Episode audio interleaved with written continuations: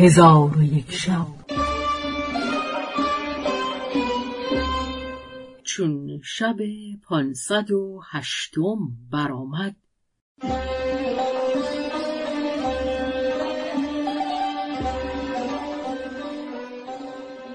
گفت ای ملک جوانبخت جانشاه از شنیدن سخن شیخ نصر آرام یافت و در نزد او به انتظار سال آینده بنشست و روزها را همی شمرد تا هنگام آمدن پرندگان شد.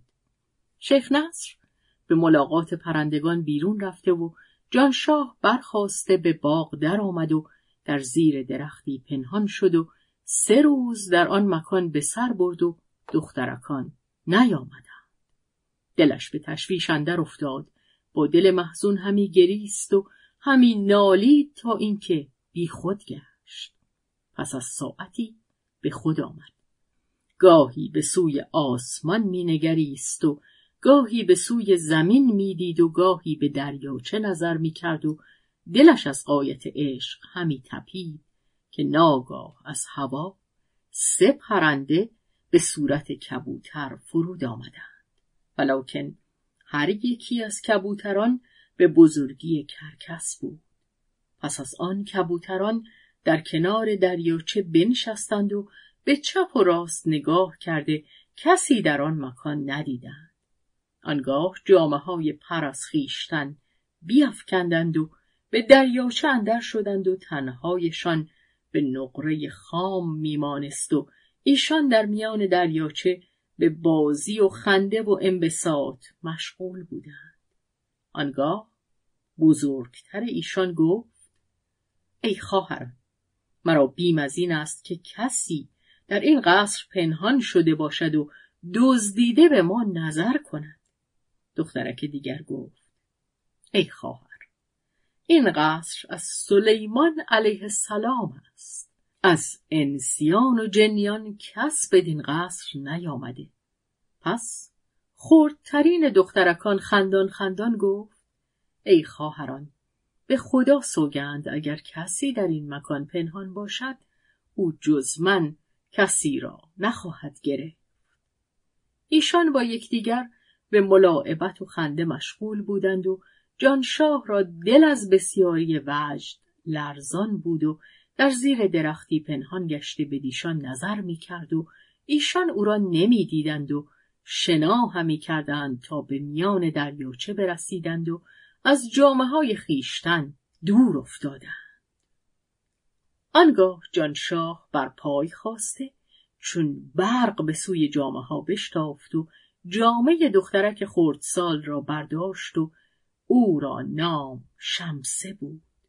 چون دختران جانشاه را بدیدند دلهای ایشان بلرزید و استرابی بزرگ به دیشان روی داد و تنهای خیشتن در آب پوشیده داشته به نزدیک کنار دریاچه آمدند.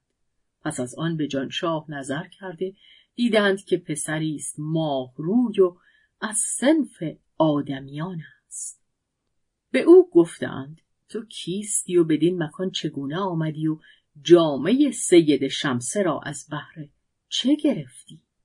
جانشاه گفت به نزد من آیید تا حکایت به شما بازگویم.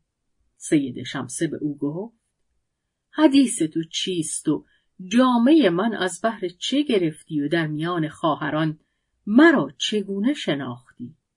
جانشاه به او گفت ای روشنی چشم از آب به درای تا حکایت خود با تو بازگویم و تو را از ماجرای خود آگاه کنم و سبب شناختن تو را بیان سازم دخترک گفت یا سیدی جامه به من باز پسته تا او را بپوشم و به نزد تو آیم. جانشاه گفت ای شمسه خوبان من نتوانم جامه به تو باز پس داده خیشتن را در عشق تو بکشم. من جامه به تو ندهم مگر وقتی که شیخ نصر پادشاه پرندگان بدین مکان آید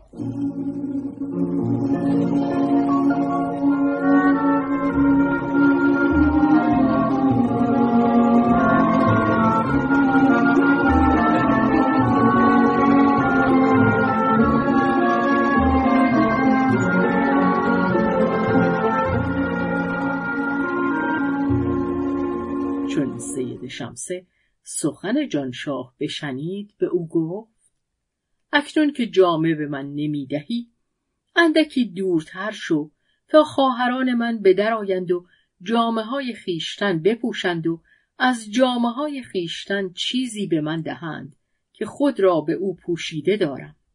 جانشاه در حال به سوی قصر بازگشت و سید شمسه با خواهران خود از آب بیرون آمدند. خواهران سیده جامعه های خیشتن بپوشیدند و جامعه ای از جامعه های خود به سید شمسه دادند که با او پریدن نمی توانست. پس سید شمسه آن جامعه را پوشیده چون سرو بر پای خواست و مانند غزال همی خرامید و همی رفت تا به جانشاه برسید.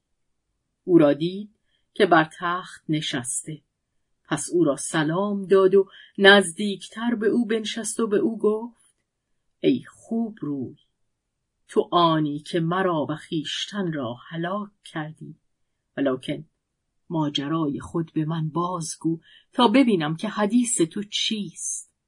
جانشاه از سخن سید شمسه بگریست چندان که جامعه او از آب دیده تر شد چون سید شمسه دانست که جانشاه بسته کمند عشق اوست.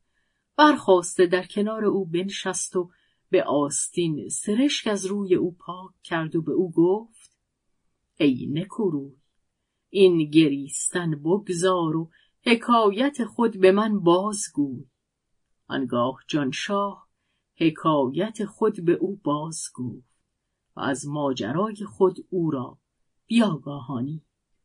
چون قصه به دینجا رسید بامداد شد و شهرزاد لب از داستان فرو بست.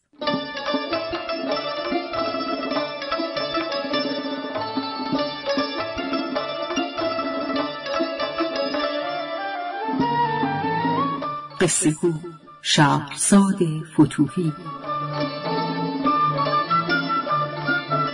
تنظیم مجتبا میرسمی